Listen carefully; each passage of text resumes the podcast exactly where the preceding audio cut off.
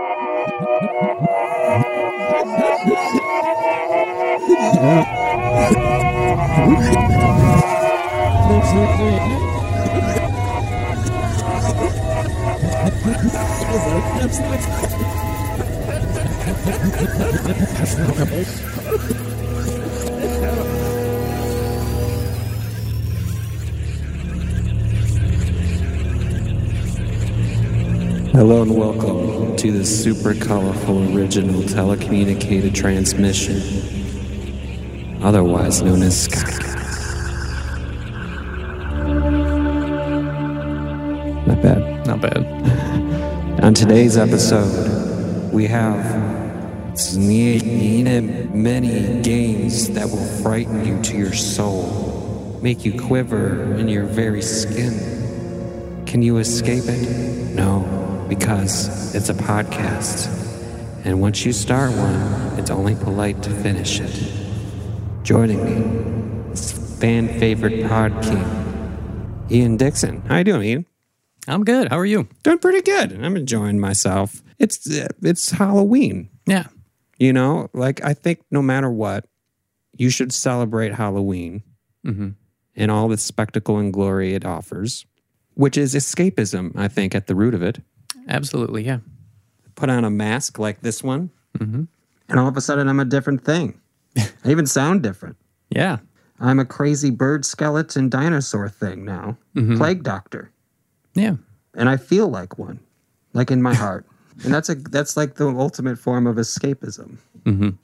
Yeah. It's kind of a an exercise of the psyche, sort of a becoming the things we fear and exploring the darker side of uh, of the human experience in kind of a fun, jovial way. Like no one's afraid of me Mm-hmm. uh, with my giant nose, but I feel powerful. Yeah. I feel like I can uh, I can express a side of me that I often suppress. Mm-hmm. You know, and maybe after today, some of the spirit of me as Birdman will become who I am too, and I become stronger for it. Yeah. It's like a little journey into your own inner cosmos. Mm-hmm. So, of course, we should celebrate it. Who cares if it's it's even better that you don't have to stop your festivities for stupid kids showing up demanding frickin' candy. Oh, and oh, look, you're the asshole because you don't want to give them any. Mm-hmm. No, kid, go get a job. Kids these days, they don't work as much as they used to. I've read in a study, like not because of the, you know, it's before that, 2019. Yeah. Those numbers, they don't work as much. They stay home on their cell phones and they use their cell phones. Yeah. Ever since 2007, the tr- it's been trending downward. That is the release of the iPhone thing. So, very scary to think about that. But even scarier is Master Charles pointed out recently Mm-hmm. to me that uh, I we sound, sounded like an old man.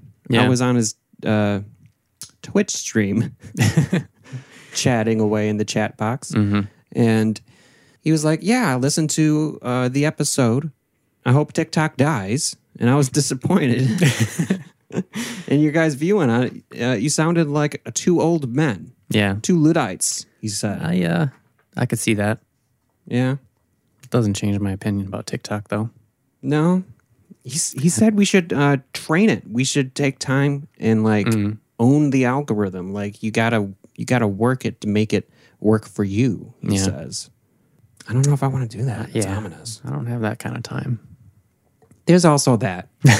like even when I was my most social media heavy, Mm-hmm. I don't think I was ever able to like put in the time to like really discover a new community that uh, you know, shared things and stuff. Right. I always was just like, "Hey, this guy's from high school."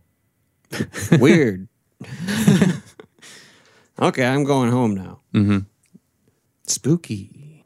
Do you think we're uh, we're getting too old for things? Do you think we're really like falling into that laggard state, that uh, non-cutting edge kind of group of people? Uh, I mean, you are watching I've- VHSs. yeah. I've never been the cutting edge sort of guy, so I don't unless like we're setting our own trends on Scottcast, but in terms of like how I interface with common society, I've never really been the uh, on the forefront of technology or fashion or uh, anything. Do you just shy away from it because it's just like you're set in your ways, or because you're suspicious of anything new? You want to see it tried out first. Like, when did you adopt a smartphone over like a brick phone? Uh, I mean, there was a point where, like, I had this flip phone for forever, and it was like basically non-operational. So I like had to get a new phone, you were forced into it. and yeah, and there was no options that weren't like the touch screen smartphone. Ever all, it's like no, nothing else is available commercially. So that's uh, sort of uh, forced. My hand was forced. Wow. What year do you think that was? That was uh I don't know, probably like 2009, 2010. Okay. It took you about four or five years Mhm. since smartphones kind of came out to be like, ah, fine, Yeah. I'll get one. Do you have any apps you're addicted to, like that's sucking away your brain? Or did you find you have a good relationship? Like you haven't adapted too much into the smartphones phone ecosystem as well. I wouldn't say I'm like super active on any like social media. Although we've got points in our our show notes today that obviously I've been participating somewhat lately. Yeah, it seems to work well towards that. But uh no, in general, like I get that sort of uh you get the alerts and you check them right away. That sort of feedback loop, but I'm I'm not like uh posting stuff or like shitting my pants about who's commenting or whatever. You know, you know, you work with a lot of people who probably tell you their social media experience. What percentage of people shit themselves upon like a certainly stimulating social media event? 20? I I mean, 30? not literally shit themselves, but They call themselves the Depends crew. I don't I don't uh, put a lot of value or concern on like whether or not my shit gets likes or whatever. I think I might metaphorically shit myself depending on a few things. Yeah. I think I have metaphorically shat myself on pod talking about some things that have happened on social media. I've shat myself in rage and I've shat myself in celebration. but uh, enough about shitting myself. We got to get uh, we got to get to Halloween and for Halloween, we've got a little game prepared based on your social media use. Yeah. And to introduce also, we have the Wilhelm scream, the most uh, classic sound effect in Hollywood. If you pay attention to any movie, I think even like 1917 has this, that Oscar winning movie. Mm-hmm. Somewhere that is in there. But we have a game to play. Tell me about this game, Ian. Well, I've been watching a lot of spooky movies. That's not too outside the norm for me, but I'm doing a little extra for for the Halloween season and trying to do one a day. On average, I'm getting that. Some days I, I don't have time, but some days I watch more than one. And I just kind of post my uh, my thoughts on the Facebook machines just to put it out there. Say, hey, check out this weird thing that I saw. Here's some weird things that happened. You you craft like a pretty damn good paragraph review, man. Hmm. That's what I noticed when I like logged on with my like fake account and spied on your Yeah. Facebook profile. I was like, what? He's active and posting things and they're awesome. This dude is saving Facebook with uh, one paragraph long uh, uh, obscure horror reviews. Mm-hmm. It's wonderful. And, and you and you take a picture of like the VHS tape with it. Yeah. It's genius. Yeah. It's all things I physically own. We haven't done any any streaming this year. So Really? Wow. All physical media. Physical media Halloween. Yep. Damn. Our game today is a little different. Um, some of these I don't own. Some of these I haven't seen actually, but I'm aware of them, and they're kind of uh, along the same lines of kind of weird horror movies that you wouldn't think anyone would care to make. Okay. And some of them no one did care to make. Some of them are completely made up.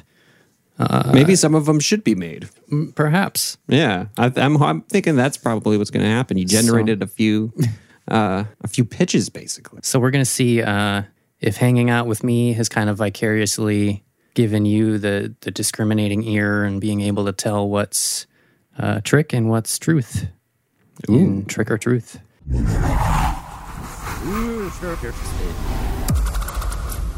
It's trick or truth. Trick or truth. oh my god! All right. All right. So we've got about a dozen, uh, and you got a 12 sided die somewhere. We're just going to kind of randomize it by rolling that die. All right. And two. Two. Um, so this is a film called Zombies. Zombies. Zombies. Emphasis, Zombies. emphasis on the bees. oh, the bees, not the bees, not the bees. So uh, this is a, a film that kind of takes place in uh, like a wetland sort of area. Some toxic waste was dumped there, leaches into the uh, the plant life. Mm-hmm. Bees come along, they're they're pollinating. It's toxic plants. They turn into like these big sort of rubber uh, puppet things and attack people. Oh my god, rubber puppet some- bees. Yeah, so there's some some eye trauma. The bees like give a little sting in, in the eyes, and they're they're attacking people, and they got to figure out how to kill these bees. And you know, zombies, you you go for the brain, um, but bees operate a little differently, right? They're the hive mind, so you gotta they gotta figure out that they uh, kind of have to go after the queen, the queen bee, and that's the culmination of the film. Oh wow! So, zombies. I could see that happening. Like like in the middle of the film, like like we got this. We just got to kill their brains. They start trying to kill the brains, but it's like it's no use. They're just they're just keep going. Oh no, we will kill the queen. And then it's like uh, basically a ripoff of Aliens when Ripley goes after the queen at the end, except like on a twenty thousand dollar budget. Nice. I would say, hmm, real. No, I made that up. Damn it! It should be though. That's an awesome movie concept. Scott Cast Studios should make that. That's right. Scottcast Pod Comics, man. We can start it as an audio production. It's the cheapest thing we can do. and then we'll we'll get it like in front of producers who will be like, "Yeah. yes. This story has legs and it's novel and it's easy to sell because everyone loves the bees, right?" Story has six legs and wings.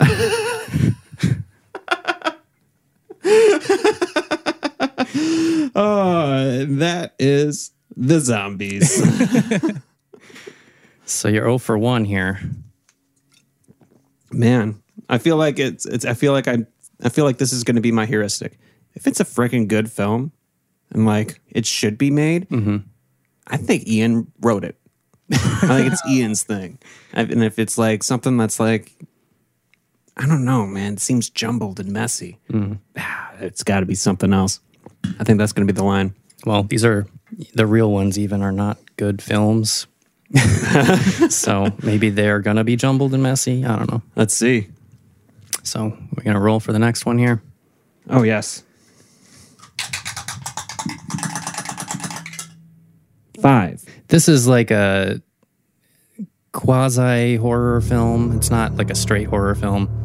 Um, it's one of my favorite Italian directors, uh, Lucio Fulci, who's done a lot of the gore stuff I recommended, like The Beyond to you.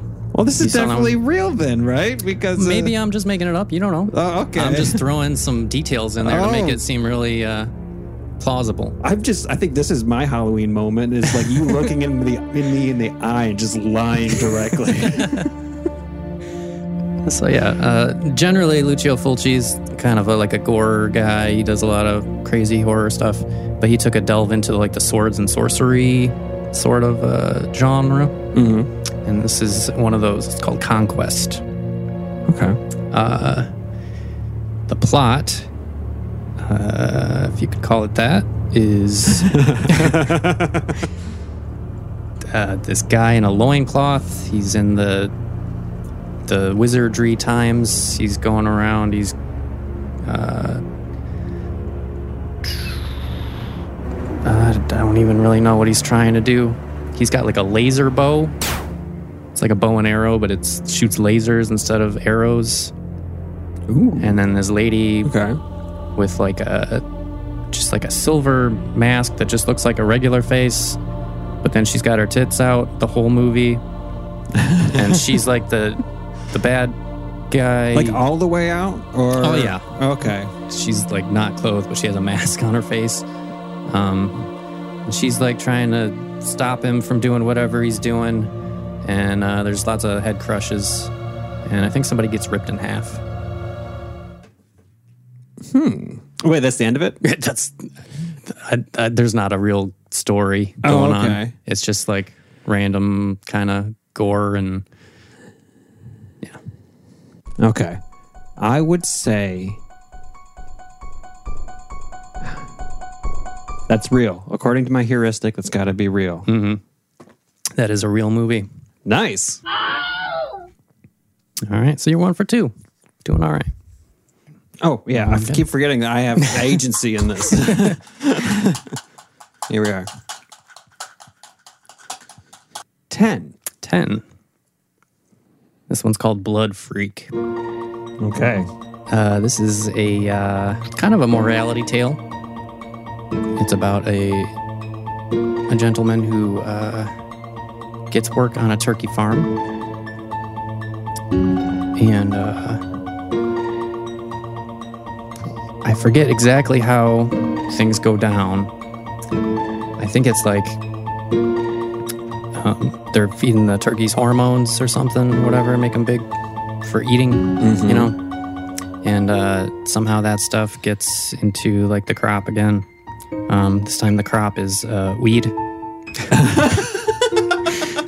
and uh, so he smokes some of the the spooky weed, and he turns into like a turkey monster and goes around attacking people. And he's got this. Uh, he specifically attacks um, hippies to get their blood because they also have weed in their system.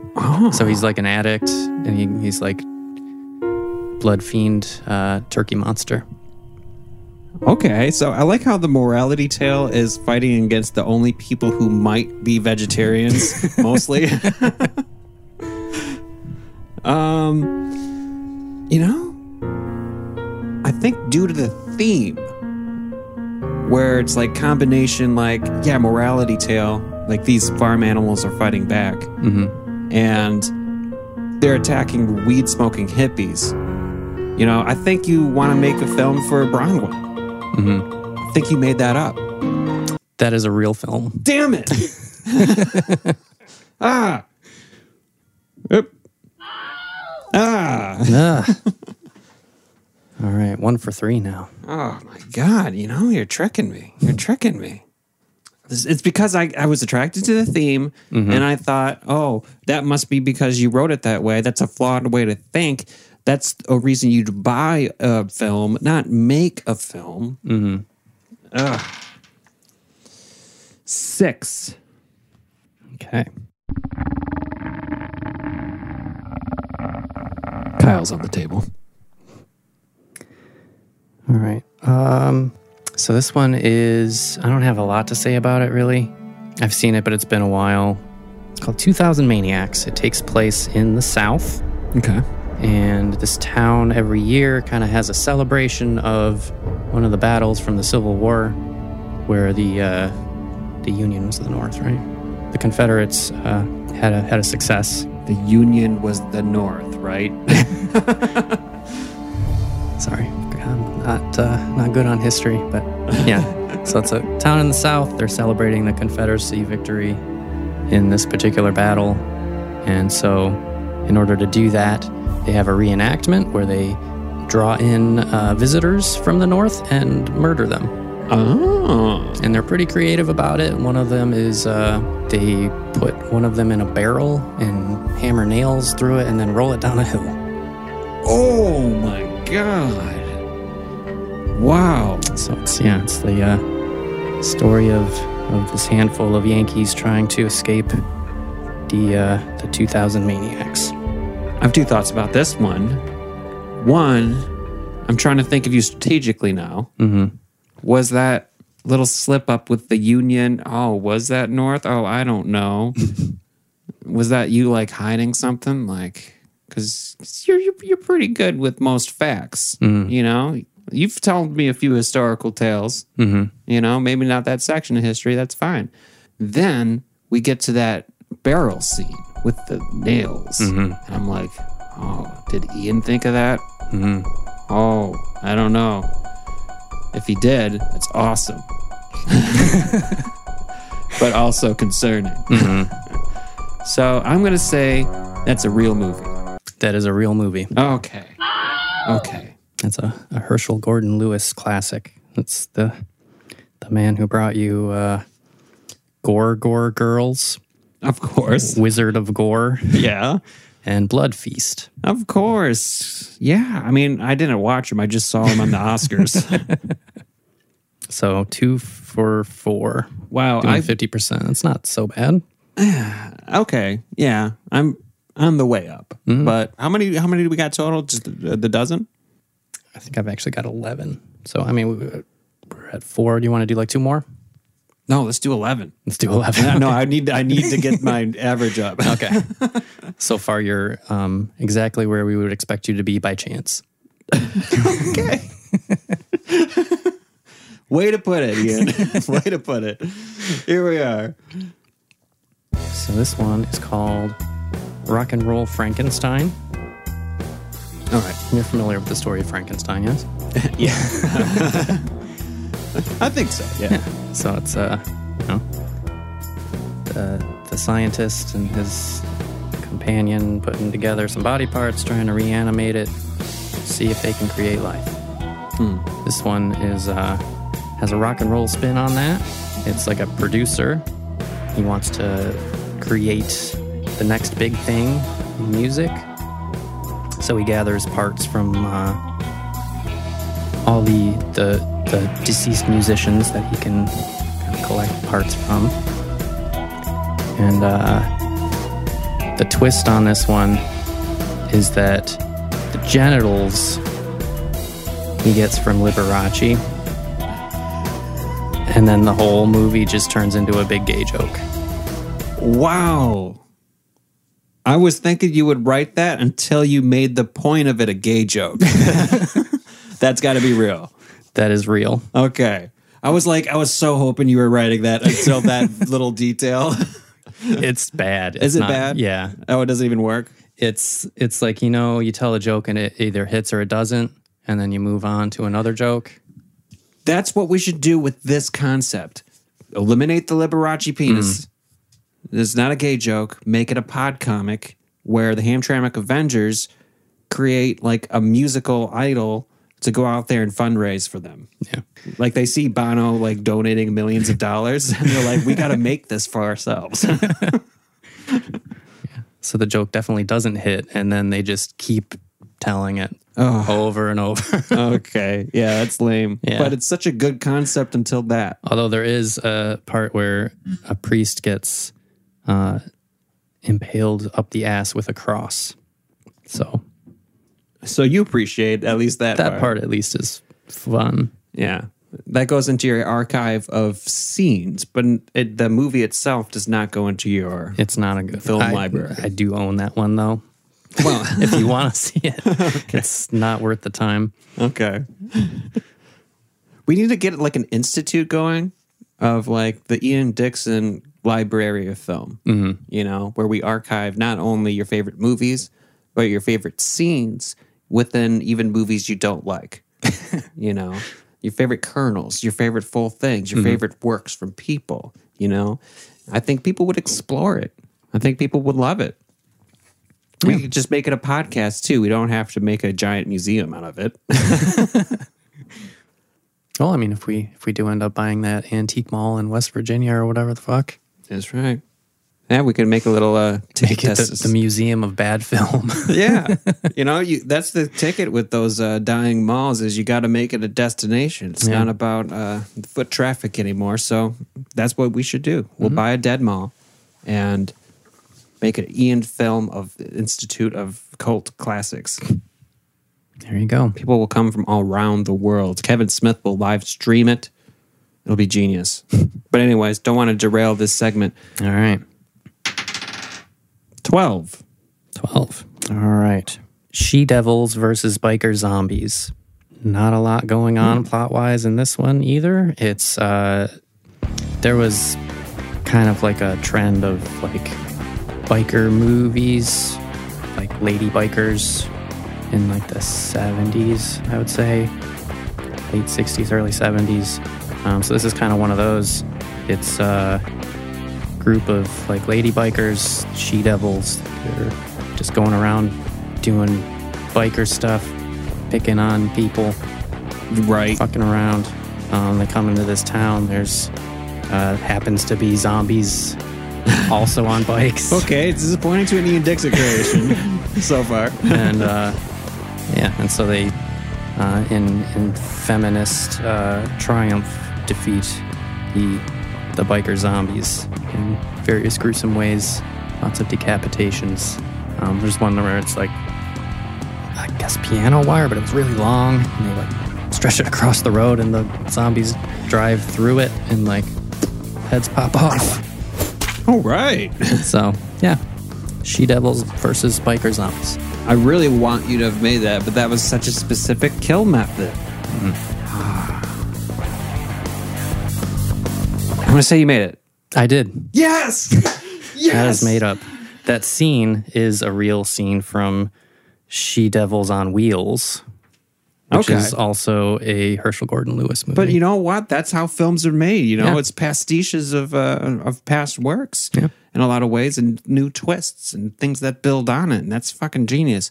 One of the like last times I was really scarred by a film, um, and like I really didn't like it. I was really disturbed by it. Is I went to see this one horror film in the movie theater and like it opened with like this like bougie party on a boat kind of like titanic style almost you know old school. And then some just random accident happens where like uh, a line just sweeps through everybody in the middle and it's silent.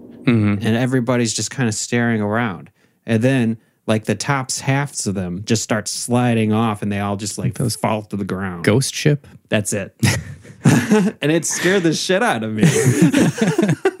like that that scene alone. Yeah. Like that wire scene where it's just like at any moment, just like you're Yeah. done. You're done. That was in like the first ten minutes of the movie too. Yeah. Oh, That was the, rest. best. That was the best part of it. Yeah, uh, the rest of it didn't really do much, but that one scene was enough for me. Yeah. I'm like, I don't want to be anywhere near wires right now. yeah. I'm so happy that you made that one. Yes. So I think we're back to 50-50. You're at three out of six. I think. I kind of lost track already, to be honest. Uh, We'll we'll go back and check. I just feel like I'm doing good. This one's got a lot of backstory. So this is uh did did I make you watch Suspiria? What was that? You've seen Sus- Suspiria with me? Suspiria. Yeah. Mm, I'm not sure by the title. Okay. Well, it's a it's a classic Dario Argento film. Um it's actually part of a trilogy. How cunning would it be? That's that. That's how you introduce one you made up. Like, did I make you watch this? I'm pretty sure I did, Scott. Ac- Acknowledging my lack of memory. Oh, that's devious of you. Suspiria is part of a trilogy called The Three Mothers. Okay. which is like these three like head witches that run all the witch covens around the world. So it's Mother Suspiriorum, which is like uh, shadows, Mother of Shadows, something like that. Um, Inferno's one of the trilogy. I can't remember which mother that's supposed to be. Tenebrum or something. Dreams. I don't know. Um, this is the third part of the trilogy. Okay. Mama Morte. Well, I know you would never show me the third part of a trilogy. So this is uh, Mother of Death, Mama Morte. It's in, like I said, Argento. It's Italian. The plot doesn't make a lot of sense. Um, it's like a woman inherits uh, a building, like a family kind of uh, estate, and she goes there, and there's like all these tunnels underneath. She's wandering through the tunnel. She's like, "What the fuck is this? Where does it go?" She's hearing voices. Sounds like it's in a different language. She doesn't know what's going on. Appears to be some uh, some kind of sacrifice going on. Um, sometimes one of the things I do when I'm exploring films and whether I want to watch them or not is I'll go on IMDb and look at the. Um, do you ever look at the parent guide? Parent guide? Oh no. that, now, that, now I'm gonna. it's got ratings for like sexuality, violence, uh, horror You, you want to see a slew of things. yes, I want to see a lot of stuff in like the horror gore part, Okay. like the violence. Um, and so I, I gathered, since the plot doesn't make a lot of sense, I gathered some of the uh, the comments in the rating section about the the violence. okay. Would you like to hear them? Please. yes. A woman is killed by having a dildo shoved in her mouth and then a fan shoved in her face. Lots of blood. Wow. Two girls have their heads cut off. Lots of blood and gore. Nice. A woman has the tip of her tongue cut off. Lots of blood. A woman rips out a man's heart and eats it. Lots of blood. A woman snaps a man's neck. Some blood. Some okay. Okay, I'm glad they didn't go over. I bet they had to reshoot that scene.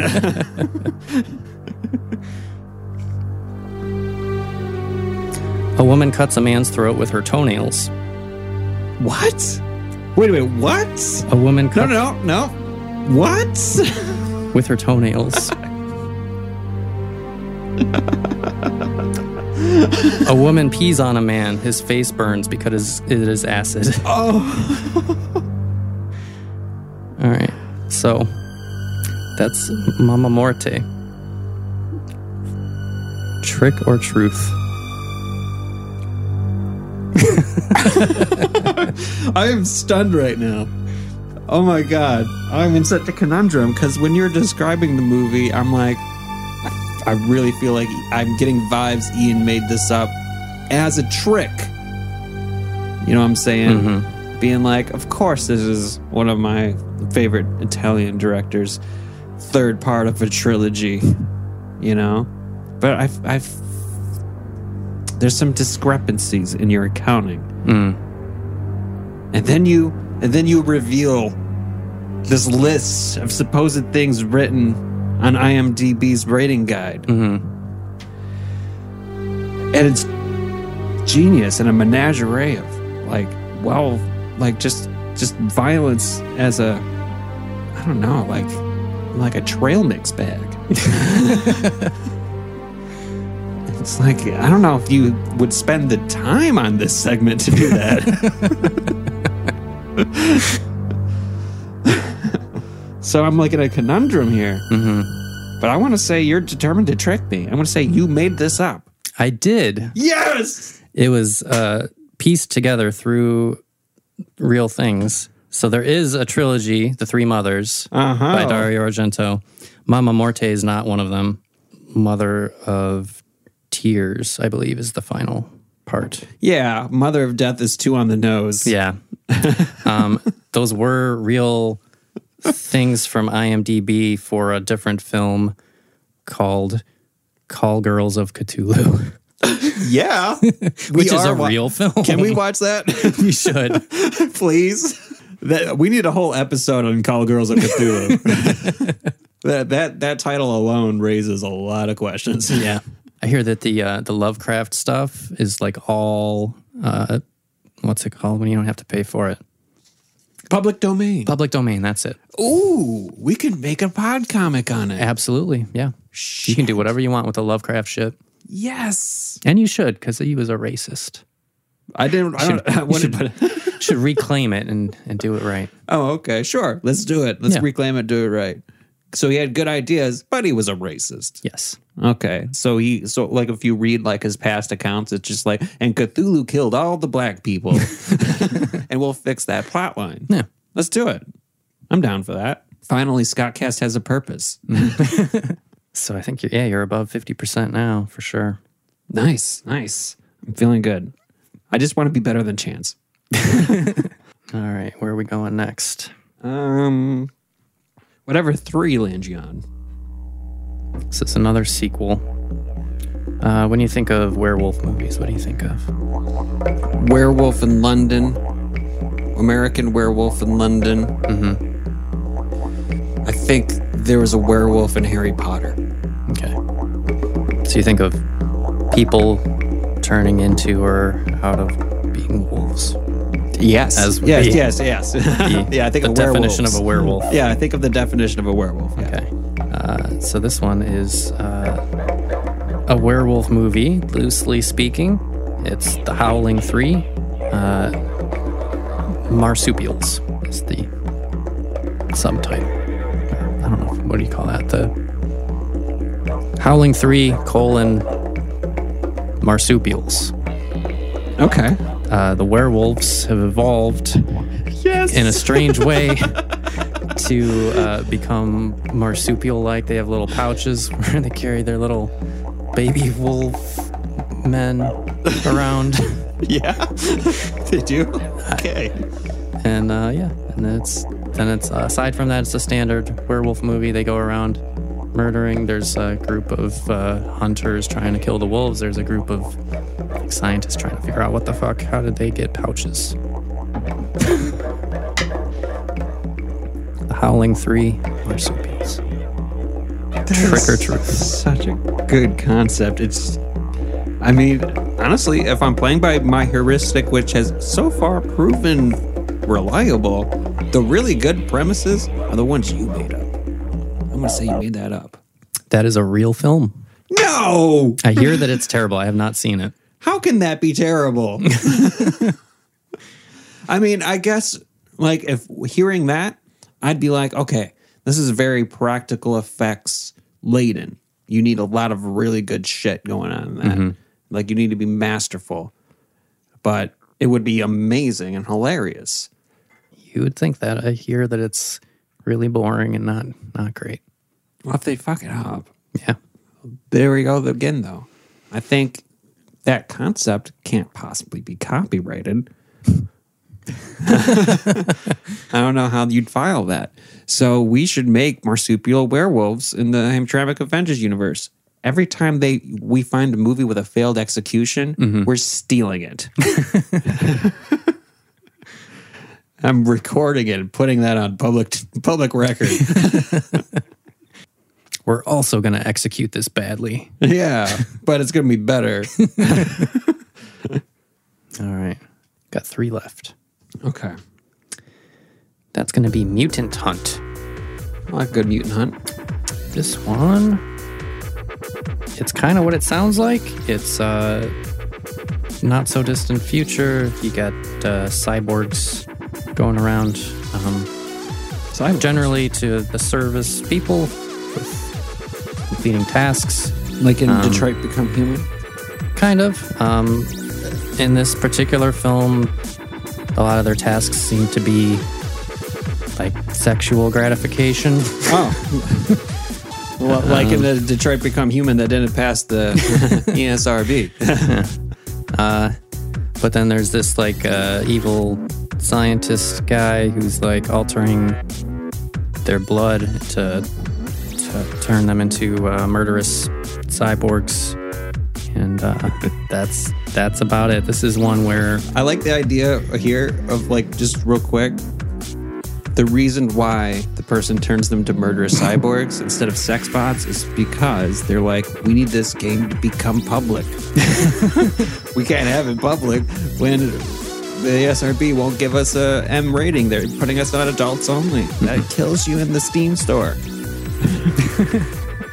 but go on, please. so that's Uh, basically, the premise of Mutant Hunt. Trick or truth. Wow, it's it's kind of a dud to me in a few ways. Mm-hmm. In that, like, that's not a mutant; it's a cyborg, It's mutated through its blood. I guess. But it's a cyborg mutated. Yeah. Which, okay, well, weird. Mm-hmm. That's that's that's a soup.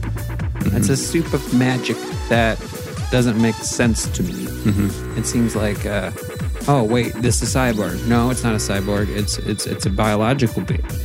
But they're made for sexual gratification. Not explicitly, they just happen to. That just happens to be where the camera is. okay. I see that. Okay, that makes it a little, that makes it a little bit better. I want to say that's real and a dud. Correct. All right. On both accounts. nice. This is one where the uh, cover is like way better than the movie. This is one that's actually in my collection as well. Check out this cover though. That's rad. That is a badass cover. Like this, this, this one cyborg godlike human being is holding an, a human like in a chokehold with an arm that's like stretched out ten feet. You know, you could see that happening in real time, like being like. Yeah. There's a scene in The Boys where uh, there's a gay preacher who's a superhero, and like he's like one of these evangelists who's like uh, he preaches the gay away, but he's gay himself, kind of thing. And the main character has to frame him for uh, for you know being gay and stuff, so he can get information. And uh, his superpower is being super stretchy. and he does that exact thing in that poster where he's Nice. uh, stretches out and like does a chokehold. But then the guy's just like, "Look, I've got tape. It's gonna trend on Twitter," and he wins. Wasn't there a character in like Street Fighter that was like that? Gay? No, stretchy. Oh, probably. Fantastic Four. There was a stretchy guy. There's always stretchy guys, and everyone always thinks the same thing with stretchy guys. What do they do with their penis? And I think the boys answered it with being like, "It's a gay preacher." Anyways, watch the boys. It's on Amazon Prime. Next uh, thing. All right, so we're down to two. You want one or two? Let's see. Let's do number two. Number two. This one's another one that's not not a lot to say about the plot. It's called Patrick. Basically, it's a man who's in a coma, commits telepathic murders in order to uh, keep his relationship with his nurse. Wow. It's a little twisted. So he's in a coma, but also has enough mental power going on to kill people telepathically, It's, that seems like a lot of mental power. but not enough to keep himself alive without machines. That's fascinating. There's this guy. It's in the show notes real quick, but uh, he's in a coma, and they wake him up by giving him Ambien. Mm-hmm. He wakes up for hours at a time and is able to like hold conversations and do stuff and like walk around even, but like it only lasts so long, and he's back in. And so it's like uh, they just wake him up every month or so with with an Ambien. I took Ambien once. It's not a recommended thing. you go fucking nuts. So, um, so this coma guy is using telepathy. Mm-hmm. And this extent of the plot is he's using telepathy to maintain a relationship with his nurse.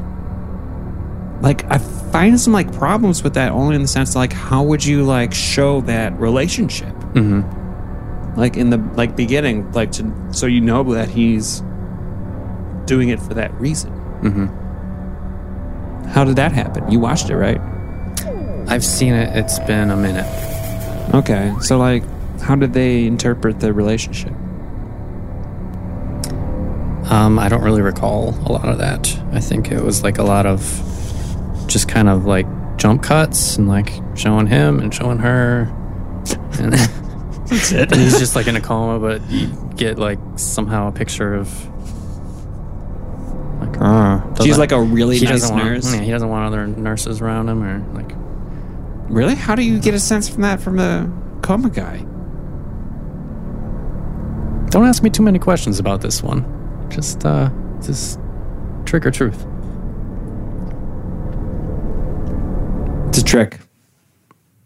Patrick is a real film. Damn it!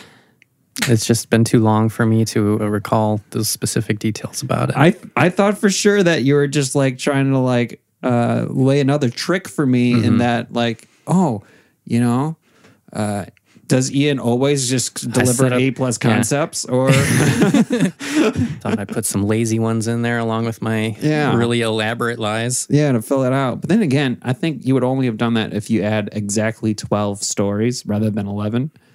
right. Because like eleven tells me you almost had 12 mm-hmm. but you it's too much work to make just one more. Which leaves us with just one more. just one more. This one's called Strange Land. Okay. This is a 1990s uh, slasher, sort of. Um, you know that like rock and roll and horror kind of have like a relationship, right? Yeah, I could see that. Like Kiss, you know, Yeah. being being who they are. Sure. Yeah. So, uh, yeah, Gene Simmons was in some some horror films actually. Uh, this particular one has a less respected musician in. Uh, Less respected than Gene Simmons. well, you know the, the guy from Twisted Sister, uh, Dee Snider. Dee Snider. How is he less respected? I guess. I mean, well, I mean, Twisted Sister being like less sales, maybe. yeah.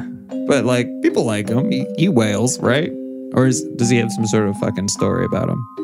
I don't know. I think he's like a cool guy, I guess. But Yeah. uh, Saw you live. I got no anyway, worries. he he stars in this film. All right. uh, as like it's kind of like uh, Hellraiser if you took out all the interesting parts about Hellraiser. All right. It's like this guy who's real into like pain versus pleasure, and he's like all doing the body modifications and piercings and tattoos and stuff, and he wants to help other people experience transcendence through body modification. So he's like kidnapping teenage girls, and it's a 90s movie, so he's like finding them on AOL chats. I don't know why that's hilarious. It just is. Watching a guy do AOL for like some ominous shit. right. Yeah. So he, so he lures in these teenage girls, and then he like pierces them to death or something. Yeah. Sounds like an allegory, but um is it something Ian would make up or Dee Snider would side on to blindly? I'm gonna say that's a real one. That is a real one. Yeah. Dee Snider did not sign on blindly. He actually also directed this movie.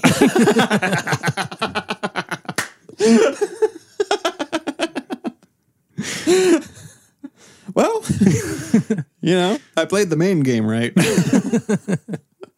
so that puts me over a chance. yeah, you uh, you did pretty well. You s- had a rough start, but solid, solid finish. Yeah, thank you. Thank you. I feel good about it. I feel good about it. Yeah. Yeah. That makes me feel good. And but here's my real lesson out of this. Mm-hmm. This tells me like I'm over here slaving away on pod comic scripts. Mm-hmm. Like and they've got they've got these weak ass plots like David's confronted by Joe Rogan because he wants to cancel his YouTube channel. and then you're like you're delivering these freaking masterpieces on a whim just to see if you can trick me. And like all the real ones were bullshit, all the good ones were yours. It's a very clear dividing line. I'm pretty sure all the Scottcastigators would feel this way. We need to get you on the fucking writing squad, man. Yeah. Well, who wants to We need you on concepts. wants what, to- it, what it needs to be. build us some rubber bees and we'll we'll do it. We'll do zombies, man. That's the joy of uh, pod comics, though, is that we just got to get the sound effects first. I know we can do a rubber bee sound effects. we could do that with zero dollars down. Get some volunteers. We'll use Planet Ant people. Hell yeah. They're free, as far as I think. Man, this Halloween is bringing promise with it. Of all the hol- of all the holidays in 2020 that are meant to be celebrated, Halloween is it.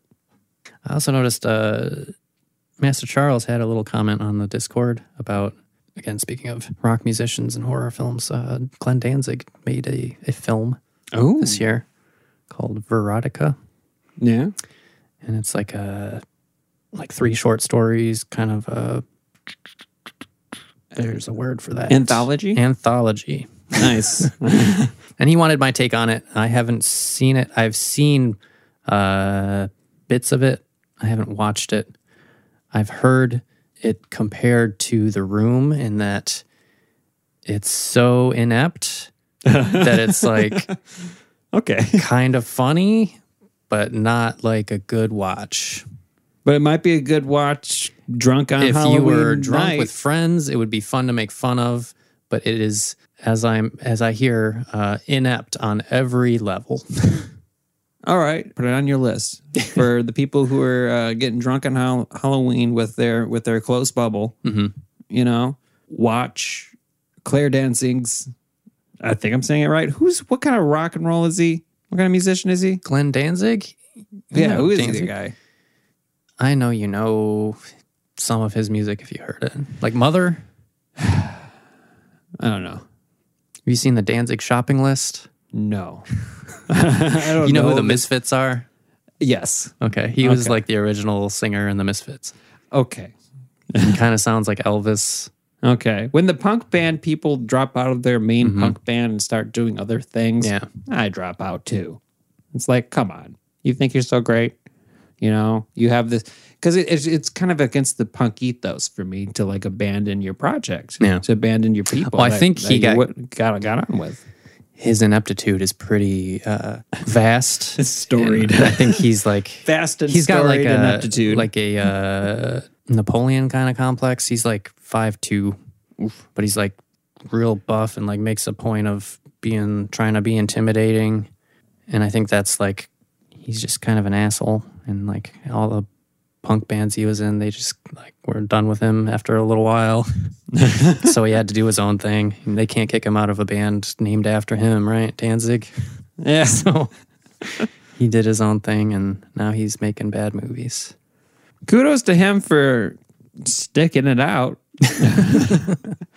I mean, it's kind of hard to sympathize with somebody who won't go through like the basic hero's journey of, you know, maybe I shouldn't be such an asshole. Right. Eventually, that they have to do a production named after themselves just to sustain a production. And we're back in it. We have returned after our short break. And we are launching into a beer review because Ian brought some themed beer. Ian's delivering the goods on Halloween pot, I'll tell you that much. It's my time of year, man. Fuck yeah, man. It's like the stars align. So it's it's loosely themed. We got uh Witch's Hat Brewing in uh South Lyon there. So, you know, Witch's Halloween season. The beer itself is uh Dames and the Giant Peach. Dames in the giant peach. It's got like little fairy ladies on the front there, harvesting some peaches, I guess, to make this delicious sour ale brewed with peaches. I imagine nobody is pursuing any copyright anything after beer companies. like the way they do these pun things, these parody titles, basically. Yeah. I, suppose mean- it's covered in parody, but Yeah. yeah. But yeah, Witch's Hat Brewing Company's Dames in the Giant Peach is a sour ale brewed with peaches. Let's have a taste. I mean, it's it's what it says it is. It's a little bit sour. Yeah. But it's nice. It's like dry. It's dry. It's got like a almost like a what do I want to call it? It's like a wine spritzer almost. there it is. Yeah, it does have that dry wine feel. Mm-hmm. That wine mouth feel. Yeah. Yeah. And it's pretty hefty booze in there, seven point four percent. It's it's twelve ounces of wine. it's just two glasses of wine. Is what it is. and you count it as one. Yeah. but it's good. It's refreshing. It's refreshing, which is interesting on a crisp fall day. Yeah. You know, a nice, refreshing little spirit. Man, it sure is fall out there, huh? It is fall. It's a good fall. Yeah. Like- it was like kind of hot yesterday. Oh, it was seventy-seven. Yeah. Yeah, Brown and I went to the uh, the cider mill perfect to enjoy timing. the yeah enjoy the the hot day, and it was kind of awful because it was in it was uh, Yates up there in like Rochester. Okay. Oh, Folks was up fill- there- Was it filled up? Yeah, they don't care to wear their masks around. I guess it was outside, but it was like we kind of kept our distance and just did our thing. But Yeah. Like generally outside, like I'd ever wear a mask. Like if I'm taking a walk, I don't wear a mask or something like that. But that's because I'm like walking around. It's like I'm never around anybody, right, you know? So, but, um, but yeah, what, like when, when I went to um, Greenfield Village the other month, like a month ago, uh, to see some family who were in town, you know, we we had masks and we'd put them on when it got crowded and Yeah. stuff. Yeah. You know, it just makes sense. But uh they didn't do that in uh Yates. It was all like filled up. I mean they did it inside when they had to when you're buying the cider and the donuts, Okay, they did at the line. but outside it was a lot of uh, a lot of not not so much. Yeah. Okay. So I mean, like, I said, outside, I guess I, I get that there's more air, and you don't necessarily have to. But uh, we were cautious. We wore our wore our masks when we weren't consuming uh, foods far far away from other people. Yeah. I'd say you're fine. If you're not, well, you know, I'll find out eventually. But yeah, then it uh, we got a little bit of rain and it crisped right up. That air out there is it's 100% fall today. After our almost summer day yesterday. yeah. It was like a summer day, but now, but yeah, it's like a fall, but not a cold fall. Yeah. Like we've been having really cold falls, I feel like the past 10 years, you know, where it's just always like almost too frigid for freaking Halloween. Mm-hmm. But now it's just like perfect weather for it. You know, that, that leaf feel, that Yeah. leaf smell, just walking around with and smelling them stupid dead leaves. It's the best ambiance of all the seasons. Absolutely. You know, I'm not going to say I like fall the best, mm-hmm. but I will give it best ambiance. Mm-hmm. Point. The only reason I don't like fall is because fucking winter's coming. That's true. You know, but it's unforgivable. You know, it's your fault, fall. I blame you. But uh, we've got some uh, interesting stories in the news. I Oh, mean, yeah. it's the Halloween episode, so I figured we'd make it nice and beefy for celebration's sake. Let's get Might real well. with it. You know, like we had an awesome game, but there's some there's some thoughts in the news. First thing, I want to uh, congratulate Sabelle's friend Billy because something crazy awesome happened. He's been working on this script for a while about his like almost like a, his personal story basically. And it is being executive produced by Taika Waititi now, God damn. right? And it's like it's been a year and that's all it took. Within a year. So that was pretty sweet. That's apparently really fast. I don't know. This kind of stuff. Yeah. But uh that's pretty awesome, you know. So I just kind of wanted to share that with the Scott Castigator audience. That like, you know, maybe soon, you know, Scottcast is going to fucking do this. Cause if Billy Luther can do it, of course Scottcast can. I don't know. Get Taika Waititi to uh, produce zombies. Yeah. Dude. I feel like that would be perfect.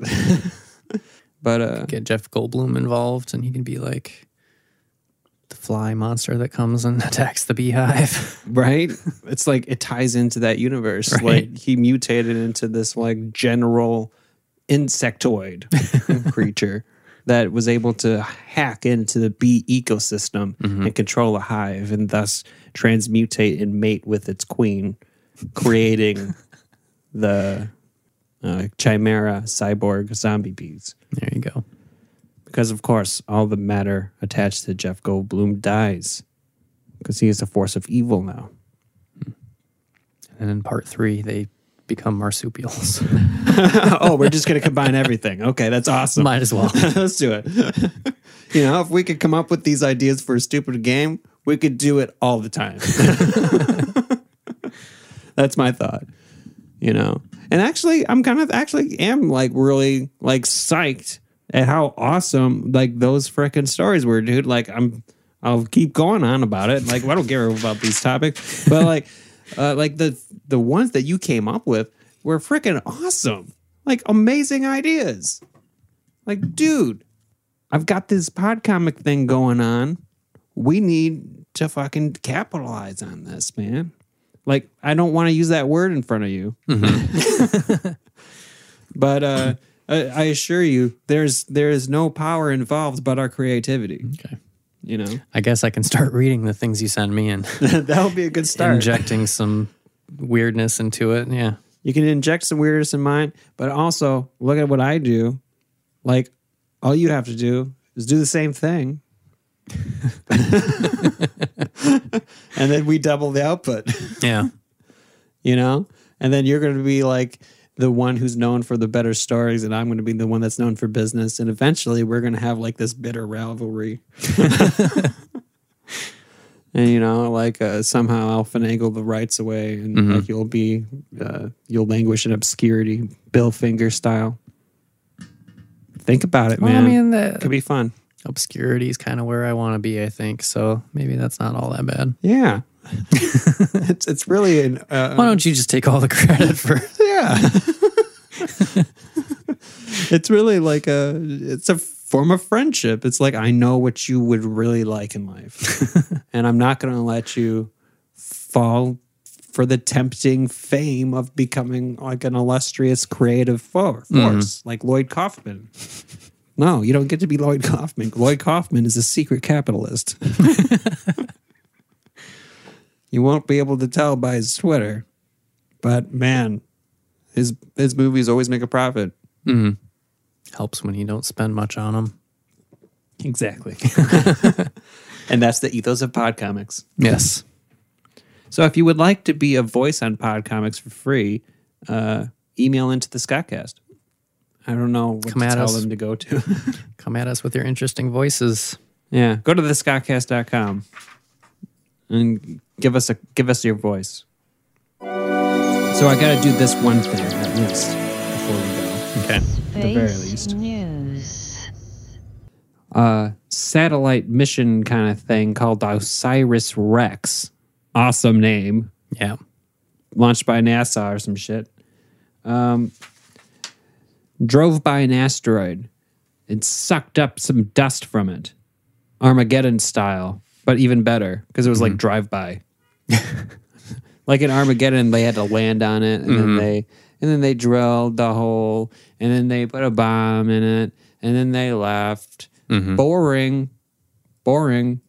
NASA was like, "Fuck it, we're just gonna drive by." Like, what's up? All right, we're coming back.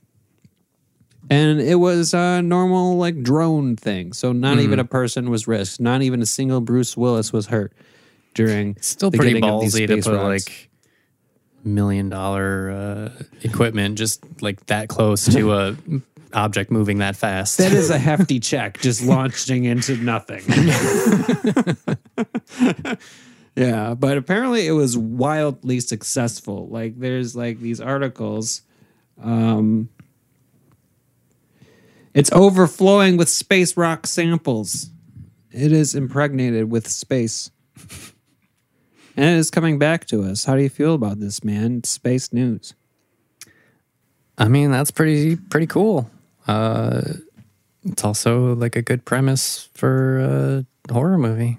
Get some space germs coming back, and maybe that's where the zombies come from. I don't know. I mean, it's right. There's all sorts of possibilities here.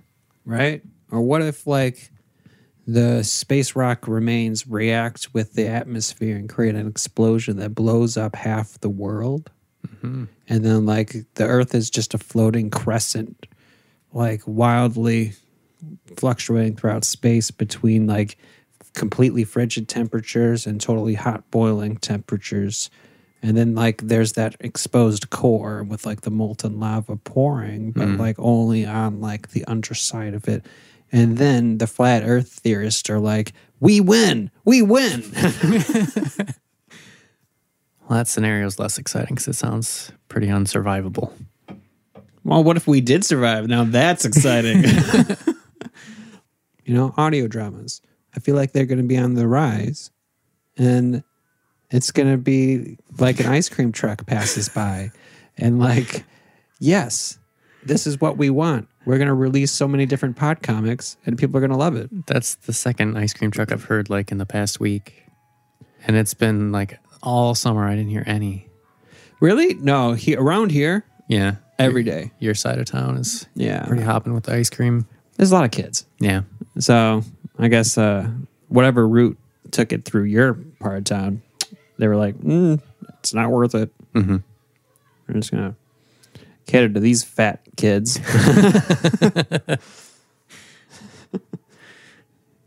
You seen Smoking Kid around lately? I haven't seen him. I don't know. I feel like I feel like uh, maybe he got a little too big for his britches. Yeah. oh, I miss that kid. speaking of uh, speaking of derided things beyond their control, I was like browsing around the internet, mm-hmm. and somehow I found this animal that just got the worst just the worst possible scientific treatment. Like like unethically. like its name is the bony-eared ass fish. That's his actual name. You can mm-hmm. Google it. This is what it looks like, Ian. uh, I could see bony eared making sense, but I don't. Ass fish. I don't know, man. Yeah. Apparently, the ass fish refers to um, its name being involved with donkey, like its Latin name, and it got translated to ass fish. But at the same time, like not only is it called the bony-eared assfish, but it's the animal with the distinction of having, uh, let's see, uh, it has the let me see here. The smallest brain to body weight ratio of all vertebrates. So it's also the dumbest fucking animal. The bony-eared ass fish. Nice. scientists are like you know what? This fish is fucking not worth anything. It's in the deep. Nobody wants to eat it. So it survives it's mm-hmm. so fucking dumb it's just it's a, literally just a, a it's flabby and its skeleton is light it's just the bony-eared ass fish. like, would you would you ever like be so mean to an animal you discovered? I would hope not, but I mean, I don't know. It's kind of a useless animal. At the same time, you're just like, fuck this animal. you're like, I gotta completely support this uh, these scientists' decision to just make sure this animal and look at its conservation status, least endangered possible. like no one would even care if you just blew up bony-eared ass fish. Like what's scary? What's the scariest story maybe we can learn about? I feel like uh, that deer attack. Oh yeah, Bambi pretty, strikes like- back. Man, think about like, yeah, the least threatening animal you can think of. You extra domesticate it. So it like lives with you and you're like all peaceful and whatnot. And then one day it's like, man, fuck this. I'm a wild animal. I'm going to go gore a postal service worker.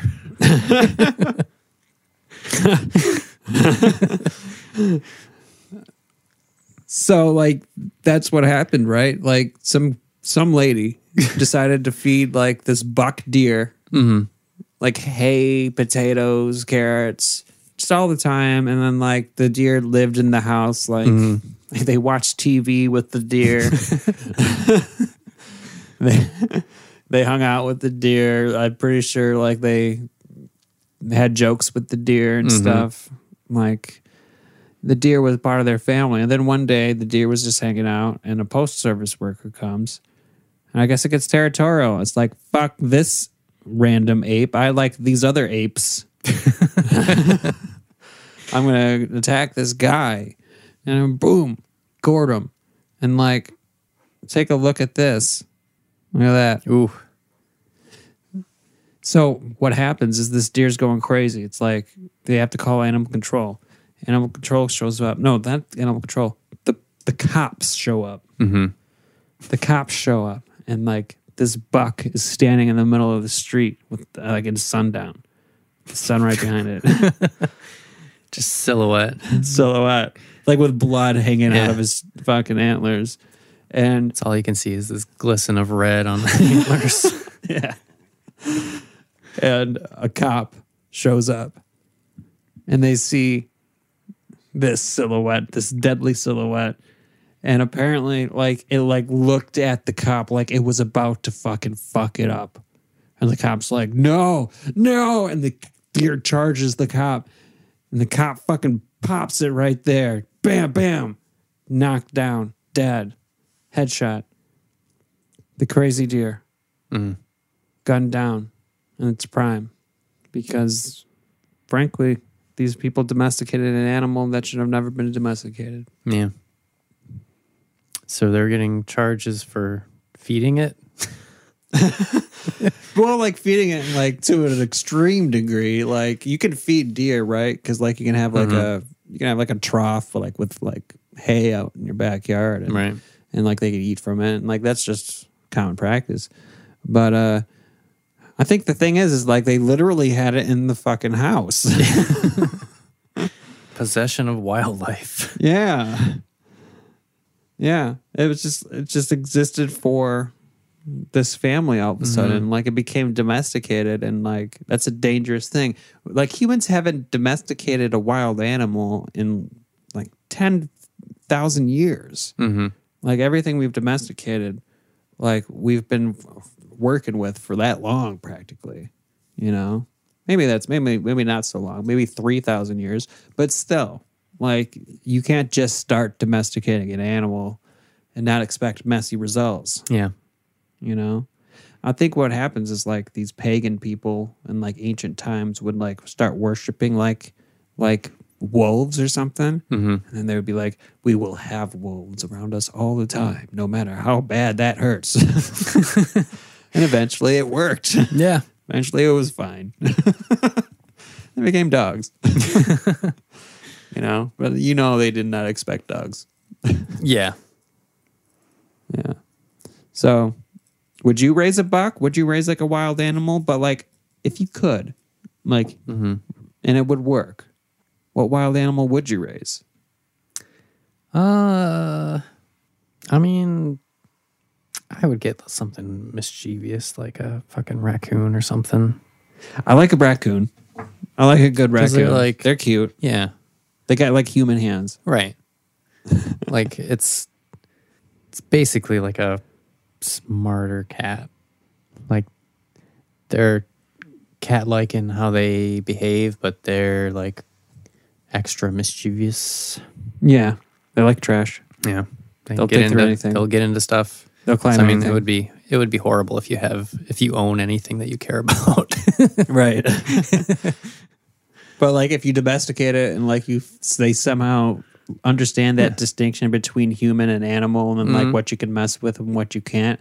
Like, I feel like you'd have a, like an extremely sophisticated pet. yeah. you know, because it's got hands. Like it would probably be reading the newspaper next to you. you know, that would be awesome. Yeah. You know, like a hyper intelligent raccoon to just like talk about the news with. Yeah. Like he's like slightly not your political affiliation and you're okay with it, you know, because he's a cool guy. but uh, it works. Mm-hmm. You know? So I think I would I would domesticate like my mind goes to sea creatures. Like, what would that be like? But I don't want to be like Aquaman. You domesticate a bony eared ass fish. Yeah, you just blame it for everything that goes wrong. it's totally used to it. it's like Gary, what the fuck are you doing? it's just like It just gurgles at me on the fucking floor. It's not even in water. I like give it like some sort of like CRISPR injection so it breathes air. There you go. and like it just like flops around on the floor like just a bony eared ass fish. Piece of shit. I would never fucking deal with that. I don't know, man. I think I would. I think I would domesticate like, I- hmm, like a bear, Okay. like a straight up bear. Mm-hmm. Like if I could skip that problem period, Yeah. you know. I feel like anytime it's like large enough that it could be a problem pretty quickly. So I don't know how distinct a problem period is with a bear. It would be like if, if it was a if it was a practical thing we're doing, like it would take a thousand years to domesticate a bear mm-hmm. minimum, Yeah. You know, and it would take a thousand years of a culture that's just like we will have bears. this is gonna work for us. I don't. We don't care about the casualties in between. But uh, if I could skip that, like imagine that domesticated, like this giant animal that like can do whatever it wants. That'd be pretty sweet. Like you could ride it into town, you know, like you have to feed it a lot, but Mhm. Like It would just come home with like piles of fish and be like, "Brr." yeah, and be like, yeah, thanks for dinner, for bro. right, We'll cook these up. yeah, like we can get rid of agriculture, you know. And here's the thing, agriculture. Come home with just picnic baskets for you. Yeah, fucking Steal 'em yogi. Just stealing from the grocery store. But yeah, if we had like a little bears to forage for us instead of like agriculture, you know, uh, we would have so much more earth to work with. Yeah. Like humans take up 1% of the earth as like, I'm living here, and 40% of the earth when you include agriculture. Yeah. It's insane how much like Yeah. For an animal that size to sustain itself, like, Yeah. they could easily feed a family, small family. yeah. So like if we all just had bears that would hunt for us, that would be amazing. That would be way better than the current civilization we have now. Hell yeah. Like you think you like dogs. Let me tell you guys, the domesticated bear, thousand years henceforth, the best creature you will ever purchase. it's just a cool guy.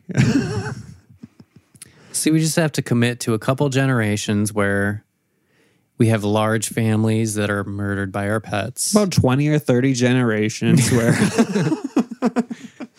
Start with like 12 kids, end with like maybe one. yeah, yeah. We're gonna have to get back to women always having kids. but it's it'll be worth it. The ones that survive will be able to tame bears. We're visionaries. the domesticated bear is where it's at.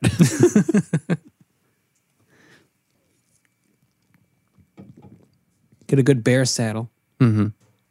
I, I mean, mostly it's a good form of transportation that solves global warming. Mm-hmm. Like the only cars going back and forth are are like semi trucks, like with like eight bears pulling a sleigh. You know, like that's like only the methane they produce, and then like there's gonna be scientists being like, "There's too much bear farts." like that's the that's the big crisis. Mm-hmm. But yeah, there's a lot of ancient animals that were discovered with like soft tissue remains existing.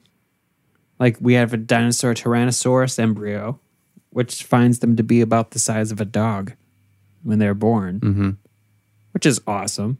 Yeah. Maybe imagine a little baby, feathery little T Rex being like, "Hello, I would like to eat you. You can't eat me yet. you know, that's a gorgeous sight. But less gorgeous sight, but possibly um, closing the book on evolution to birds forever. Scientists have discovered what a dinosaur's butthole looks like. Uh oh. That's we're gonna need more context for that. Dinosaurs' buttholes look just like cloacas, which is a bird butthole. So, logically, Birds are dinosaurs. birds are dinosaurs. The only creatures in the world with this butthole are birds, but dinosaurs had them. And this is a weird dinosaur. This is like a tiny Psittacosaurus, um, which is like a like a Triceratops without horns, about the size of a dog, and it had a bird butthole. Yeah. So What was uh, what's different about bird buttholes compared to? I'm not sure too much. Uh, it's too squeamish for me to really get into. but the idea is like uh, it performs multiple functions more than, say, a mammalian butthole, Mm. which is essentially just like an outdoor. Yeah. Like uh, it's also a sexual reproductive organ Okay. for birds, and I think it's also uh, the dick. Okay. I'm not. Don't quote me on that. For God's sake, don't quote me on that. but uh, it's definitely uh, unique to birds. You know, I think reptiles might have a more primitive form, but dinosaurs have a cloaca. And like, so like, we had raptors, right? Who are kind of really more obviously birds. You know, because like they fly, but that's like theropods. That's a very distinct uh, family. This is an ornith- ornithischian. This is a triceratops. It has a different hip structure, has a different everything. Mm-hmm. So it's like to find that that has the same exact bird property as uh, birds mm-hmm. of, of the butthole. That just seals the deal. Dinosaurs became birds. Mm-hmm. Done. Done. no more talk. No more philosophizing. It happened. Yeah. So in our like uh evolutionary tree, is that like dinos well reptiles and birds have a common ancestor that's like predates dinosaurs? Is that what's happening? And dinosaurs are on the bird branch? Archosaurs, yes, exactly. Okay. That's exactly what it means. Nice. You nailed it. Hell yeah. And you shouldn't have nailed it for my description. Look at me go. that was a poor description to pull the exact definition from. wow, that was great. But yeah, archosaurs are the common ancestor of all that, and like it just shows that lineage where Yeah. it's like nice. you see that difference and like all that happening, and it's just it, it's You can learn all that fascinating. from buttholes. It's amazing. Eh, right? It's a one preserved butthole, and it's hilarious news. but it, I mean, considering how feverish the people who do not believe in evolution are about it, you know, probably due to like some religious concern, Right. you know, which to be like, I don't think religion precludes evolution necessarily No, it doesn't. like uh, like a lot of religion relies on like uh, interpreting metaphor Right. and for sure any creation myth it's got to be metaphorical like it just in the way it's laid out it's like it's nice and simple and like this happened then this happened you know like it doesn't have to be seven days And like stuff changes over time. That doesn't mean that uh, there wasn't a creation event necessarily. It's just like after that, this is what happened, right? yeah yeah like it's like this is how it happened Yeah. like what, what do you want you know that's how i kind of view it. And like i, I kind of say that because like uh yeah like like i've got like people close to me who might uh feel the other way. Like they're all young earth kind of thing you know? And it's like i don't just it just doesn't make any Sh- sense. shit's still changing. yeah. Change is like- a thing. Get used to it. yeah. It's kind of obvious dude. It's like i know you believe something but Like, you don't need to hang everything on the things you hung your things on. Right. You know what I'm saying? Yeah. And I think that's where a lot of people who feel real dogmatic about their beliefs, political, religious, otherwise, like kind of mess up. That's where it gets scary, Yeah. spooky. So maybe it's uh in the spooky times, our Halloween times right now. It's a good opportunity to explore those fears. And uh, Yeah. maybe you should go as a dinosaur butthole or uh, Yeah. If you're a Christian, go as a dinosaur butthole and confront the truth of that. be a bony eared ass fish. And I mean, bony eared ass fish, if anything, is proof of creationism because, like, why does that exist? it's such a useless creature. like, I gave up on evolution when I discovered the bony eared ass fish. I'm like, fuck it. There's no reason for that idiot to exist. Fuck that fish. So yeah, uh, I guess that's what we learned today. Is like keeping an open mind and embracing uh, what you fear, what you what could be, uh, even ideas that seem so stupid. Like, why would anyone do this? Bony-eared ass fish, uh, conquest, Patrick. Why would anyone do these things? yeah. And these are real things. But it's done. It's, yeah. That why is a mystery, a gaping void in your intellect that you can only comprehend through guessing mm-hmm. and launches and f- blind faith, as it were. Mm-hmm. So,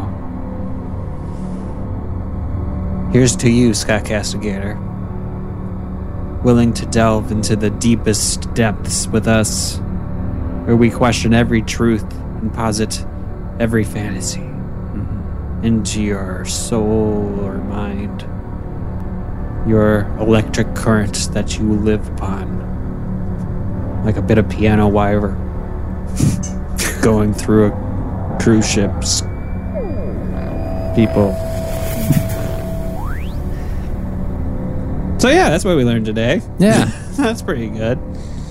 Ooh, show me your butthole. Ooh, that's gonna go right up front. All right, how about you lead us out, man?